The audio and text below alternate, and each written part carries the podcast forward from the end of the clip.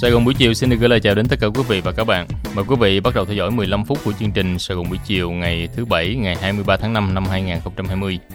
Chương trình đang được phát trên làn sóng FM 99.9 MHz, FM 87.7 MHz và trên trang web của đài ở địa chỉ là www.voh.com.vn. Quý vị click vào biểu tượng FM 99.9 là nghe trực tuyến chương trình như là đang nghe trên radio.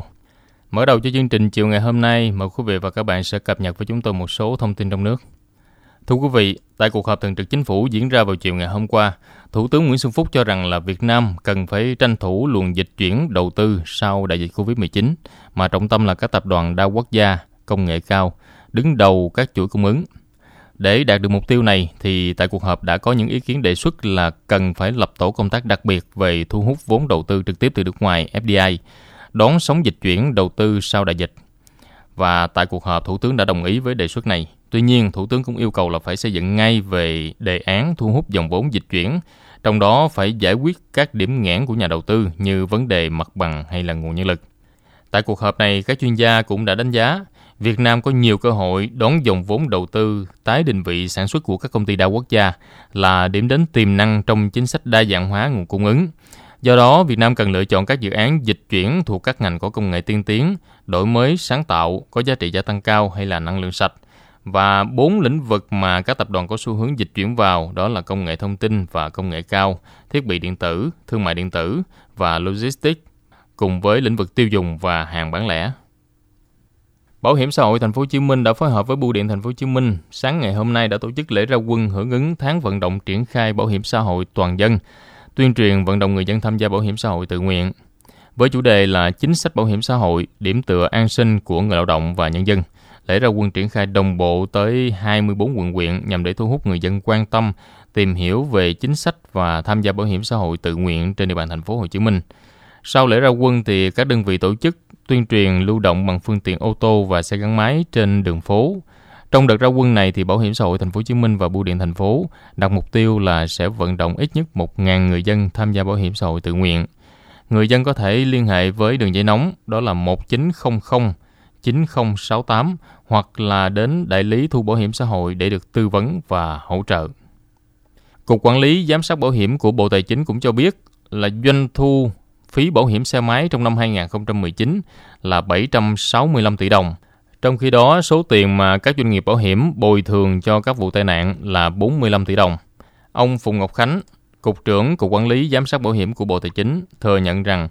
Mức trách nhiệm bồi thường hiện nay chưa theo kịp với chi phí gia tăng của dịch vụ y tế, sửa chữa phương tiện. Phí bảo hiểm được niêm yết nhưng chưa phản ánh đúng rủi ro của từng người, không dựa trên lịch sử tai nạn, chủ phương tiện hay là người điều khiển phương tiện. Do vậy mà đại diện của Bộ Tài chính cho biết là cơ quan này đang trình chính phủ dự thảo nghị định để thay thế cho nghị định 103 được ban hành vào năm 2008 của chính phủ. Theo đó sẽ đề xuất sửa đổi, bổ sung quy định về hồ sơ bồi thường bảo hiểm theo hướng là giảm nhẹ gánh nặng thủ tục cho chủ xe, cho lái xe, tăng tính chủ động và trách nhiệm của các doanh nghiệp bảo hiểm trong việc thu thập hồ sơ bồi thường, rút ngắn thời gian tạm ứng bồi thường. Trong 10 ngày qua, khi mà thực hiện cao điểm tuần tra kiểm soát phương tiện giao thông, thì lực lượng cảnh sát giao thông cả nước đã dừng hơn 450.000 phương tiện, xử phạt trên 100.000 người điều khiển phương tiện, trong đó có khoảng 5.200 người vi phạm về nồng độ cồn, tước gần 6.500 giấy phép lái xe.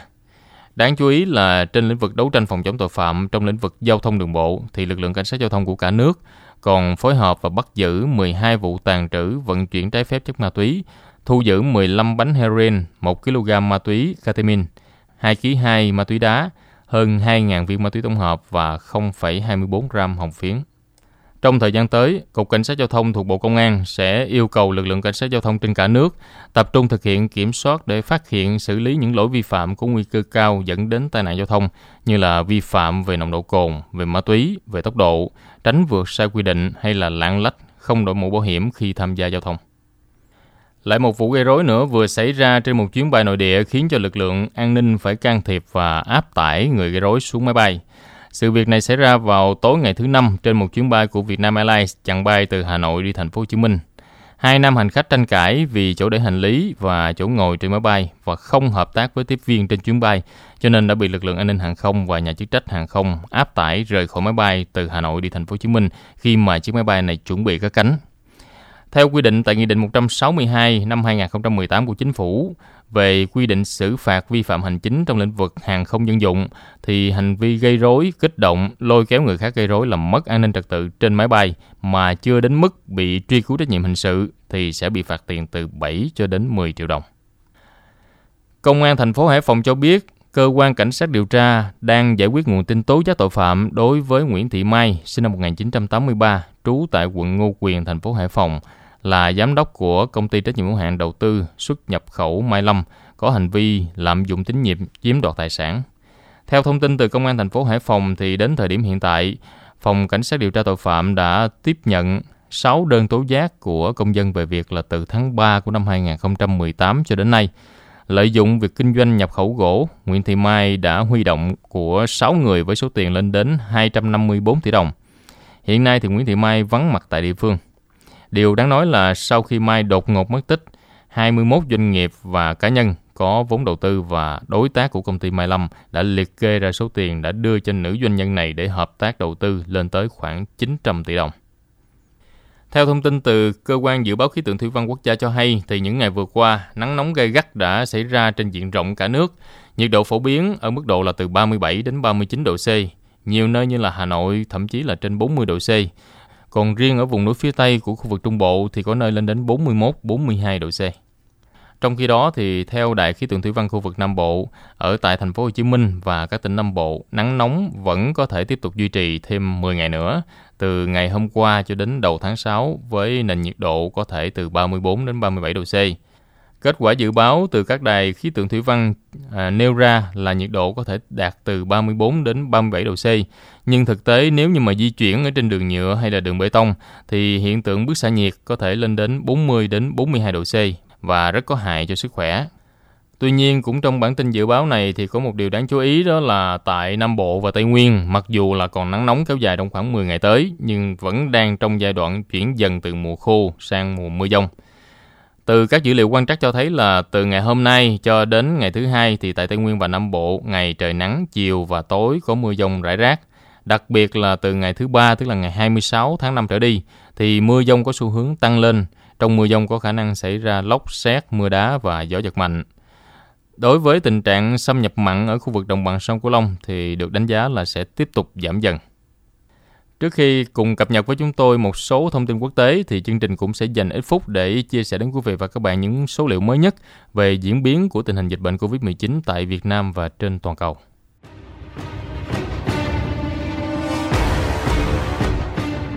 Thưa quý vị, trong bản tin đưa ra vào sáng ngày hôm nay thì Bộ Y tế đã công bố Việt Nam không ghi nhận thêm bất kỳ một trường hợp mắc bệnh nào mới, đồng thời có thêm nhiều bệnh nhân khỏi bệnh. Đến nay đã 37 ngày qua Việt Nam không có ca mắc Covid-19 ở trong cộng đồng. Hiện nay vẫn còn 15.000 người được cách ly để chống dịch. Đến thời điểm này thì Việt Nam cũng đã chữa khỏi cho 267 ca bệnh trên tổng số 324 người nhiễm virus corona. Ngày hôm qua thì bệnh nhân Covid-19 số 91 đã được chuyển từ bệnh viện nhiệt đới thành phố Hồ Chí Minh đến khoa hồi sức cấp cứu thuộc bệnh viện Chợ Rẫy. Hiện nay thì các cơ sở y tế của thành phố Hồ Chí Minh cũng đang điều trị và theo dõi sức khỏe cho 4 bệnh nhân khác. Còn trên thế giới thì tính đến nay, dịch Covid-19 vẫn chưa có dấu hiệu lắng xuống khi mà số ca nhiễm mới và số người chết mỗi ngày lại một tăng. Số liệu cập nhật cho thấy là tổng số người mắc bệnh viêm đường hô hấp cấp do chủng mới của virus corona gây ra là hơn 5 triệu 300 ngàn người trên toàn cầu và trong đó có hơn 400 ngàn người đã chết vì virus corona chủng mới. Tuy nhiên là cả thế giới cũng ghi nhận hơn 2 triệu 200 ngàn người đã khỏi bệnh. Ngày hôm qua, một quan chức cấp cao của Tổ chức Y tế Thế giới đã tuyên bố khu vực Nam Mỹ đã trở thành tâm dịch COVID-19 mới của thế giới khi số ca nhiễm vẫn không ngừng tăng nhanh. Cụ thể là Brazil hiện nay là vùng dịch lớn thứ hai trên thế giới chỉ sau Mỹ và đã vượt qua cả Nga. Giới chuyên gia cho rằng là số liệu về ca nhiễm thực tế ở Brazil có thể cao gấp nhiều lần so với con số được ghi nhận hiện nay là khoảng 400.000 ca bệnh, bởi vì Brazil bị giới hạn về khả năng xét nghiệm virus. Châu Âu và Mỹ thì vẫn là nơi có số người nhiễm và số người chết vì dịch bệnh này nhiều nhất trên thế giới. Mỹ hiện nay có gần 1 triệu 700 ngàn người mắc bệnh và gần 97 ngàn người chết vì dịch Covid-19. Trong khi đó thì hiện nay số ca nhiễm mới ở Nga cũng tiếp tục tăng nhanh. Tổng số ca nhiễm tại nước này đã tăng gần 327.000 người. Với những thực tế của dịch bệnh đang diễn ra trên toàn cầu thì hy vọng rằng là mọi người vẫn sẽ tiếp tục giữ cho mình một tinh thần cảnh giác với dịch bệnh, giữ được những thói quen phòng dịch trong sinh hoạt và trong giao tiếp để tiếp tục ngăn ngừa dịch bệnh này một cách hiệu quả hơn. Vừa rồi là một vài số liệu và diễn biến mới nhất của dịch bệnh COVID-19 ở trên thế giới và tại Việt Nam. Còn lúc này đây thì mời quý vị và các bạn sẽ trở lại để theo dõi tiếp phần tin quốc tế đáng chú ý. Thưa quý vị, Trung Quốc đang tăng tốc giành vị trí lãnh đạo toàn cầu trong các ngành công nghệ chính bằng cách là bơm tiền để thúc đẩy hàng loạt sản phẩm mới. Trong kế hoạch tổng thể do Chủ tịch của Trung Quốc, ông Tập Cận Bình đưa ra, thì nước này sẽ đầu tư khoảng 10.000 tỷ nhân dân tệ, tức là khoảng 1.400 tỷ đô la trong 6 năm tới cho đến năm 2025 cho ngành công nghệ. Theo đó thì họ sẽ kêu gọi chính quyền thành phố và các đại gia trong ngành công nghệ của nước này phát triển mạng 5G, lắp đặt camera, cảm biến và phát triển phần mềm trí tuệ nhân tạo để thúc đẩy xe tự lái cũng như là các nhà máy tự động hóa. Sáng kiến về cơ sở hạ tầng công nghệ mới dự kiến sẽ được thực hiện chủ yếu bởi các công ty trong nước của Trung Quốc. Viện Nghiên cứu Thương mại Quốc tế thuộc Hiệp hội Thương mại Hàn Quốc ngày hôm qua công bố báo cáo về xu hướng và đánh giá xuất khẩu các mặt hàng tăng trưởng mới. Trong đó nhấn mạnh kim ngạch xuất khẩu của 8 ngành công nghiệp mới quý 1 năm 2020 sẽ đạt 21 tỷ đô la, tăng 17% so với cùng kỳ năm ngoái. Và theo hãng tin Yonhap thì 8 ngành công nghiệp mới của Hàn Quốc gồm có xe ô tô điện, robot, chăm sóc sức khỏe, sinh học, hàng không và máy bay không người lái, cũng như là ngành năng lượng mới, vật liệu mới tiên tiến, màn hình thế hệ mới và chip bán dẫn thế hệ mới. Hàn Quốc đang chú trọng vào các mặt hàng xuất khẩu đầy triển vọng mới để chuẩn bị cho giai đoạn hậu Covid-19. Theo đó, thì dự báo nhu cầu toàn cầu về các sản phẩm chăm sóc sức khỏe cũng như là các thiết bị kỹ thuật số sẽ còn phát triển hơn nữa. Một chiếc máy bay Airbus A320 của hãng hàng không Pakistan đã đột ngột chúi mũi xuống đất, mất độ cao, rồi sau đó lao vào khu dân cư và phát nổ, mặc dù phi công đã rất nỗ lực để cứu máy bay. Vụ tai nạn này xảy ra ngày hôm qua làm cho khoảng 100 người chết. Nguyên nhân của vụ tai nạn thì được cho là trục trặc về kỹ thuật. Ít nhất là có hai hành khách may mắn sống sót trong vụ tai nạn máy bay này. Rồi lực lượng cứu hộ, các nhân viên, binh sĩ và người dân địa phương cũng đã cứu thoát được nhiều trẻ nhỏ khỏi hiện trường của vụ tai nạn. Thủ tướng của Pakistan Imran Khan cho biết vô cùng sốc và đau buồn, khẳng định là Pakistan sẽ sớm điều tra vụ tai nạn. Sự cố xảy ra vài ngày sau khi mà Pakistan đã nối lại các chuyến bay thương mại sau thời gian dài phải ngừng hoạt động bởi vì lệnh hạn chế đi lại để ngăn dịch COVID-19.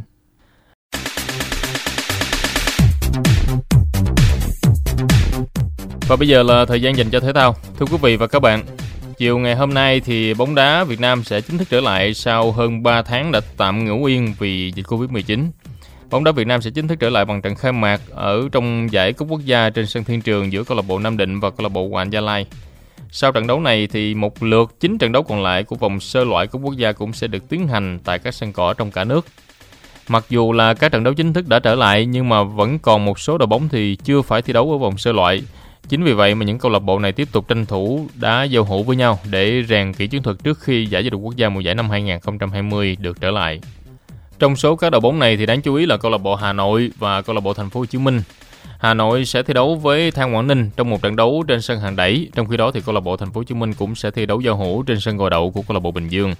Đây sẽ là những đợt cử dược quan trọng để cho những tiền đạo như là Quang Hải, Công Phượng cùng với các đồng đội của mình sẽ có bước chạy đà thuận lợi trước khi mà có các trận đấu chính thức ở vòng 1-8 Cúp Quốc gia năm 2020. Theo điều lệ của Cúp Quốc gia năm 2020, thì ngoài 20 đội phải đá 10 trận sơ loại còn có 6 đội được vào thẳng vòng 1-8 đó là câu lạc bộ Hà Nội, câu lạc bộ Thành phố Hồ Chí Minh, Than Quảng Ninh, Bình Dương, Cần Thơ và Quảng Nam. Các đội bóng này sẽ chính thức trở lại thi đấu vào loạt trận cuối cùng ở tuần sau. Trận đấu giữa câu lạc bộ Nam Định và câu lạc bộ Hoàng Gia Lai diễn ra vào chiều ngày hôm nay lúc 18 giờ tại sân Thiên Trường ở trong khuôn khổ vòng loại cúp quốc gia. À, khi mà tái khởi động lại đã tạo nên một cơn sốt vé ở tại phòng vé của Nam Định. Bất chấp thời tiết nắng nóng tại miền Bắc, đã có rất rất đông những cổ động viên có mặt tại sân Thiên Trường với mong muốn là sở hữu được một tấm vé để xem trận đấu diễn ra vào lúc 18 giờ chiều ngày hôm nay. Do số lượng vé cung cấp không đủ cho nên là dẫn tới tình trạng chen lấn của người hâm mộ khi mà đi mua vé. Bởi vì theo hướng dẫn của ban điều hành giải thì số lượng vé vào sân phải được khống chế, nên ban tổ chức sân chỉ phát hành 50 vé. Sân Thiên Trường có sức chứa khoảng 20.000 chỗ ngồi, do đó mà số lượng vé bán ra chỉ khoảng 10.000 vé. Vé bán cho người hâm mộ có 4 mệnh giá là 10.000, 30.000, 40.000 và 70.000 đồng một vé. Ngoài ra thì khán giả vào sân phải tuân thủ nghiêm ngặt các quy định về phòng chống dịch như là đeo khẩu trang hay là sát khuẩn. Mới đây thì một tờ báo được xem là chuyên trang chuyển nhượng quốc tế Transfermarkt đã đánh giá cập nhật giá trị các câu lạc bộ tham dự của giải vô địch quốc gia mùa giải năm 2020. Trong đó, câu lạc bộ Thành phố Hồ Chí Minh là câu lạc bộ có giá trị cao nhất trong làng bóng đá nội địa của Việt Nam với giá trị khoảng 1 triệu rưỡi euro. Thưa quý vị, những thông tin thể thao vừa rồi cũng đã khép lại chương trình Sài Gòn buổi chiều ngày hôm nay. Cảm ơn quý vị và các bạn đã quan tâm theo dõi. Xin chào tạm biệt và hẹn gặp lại.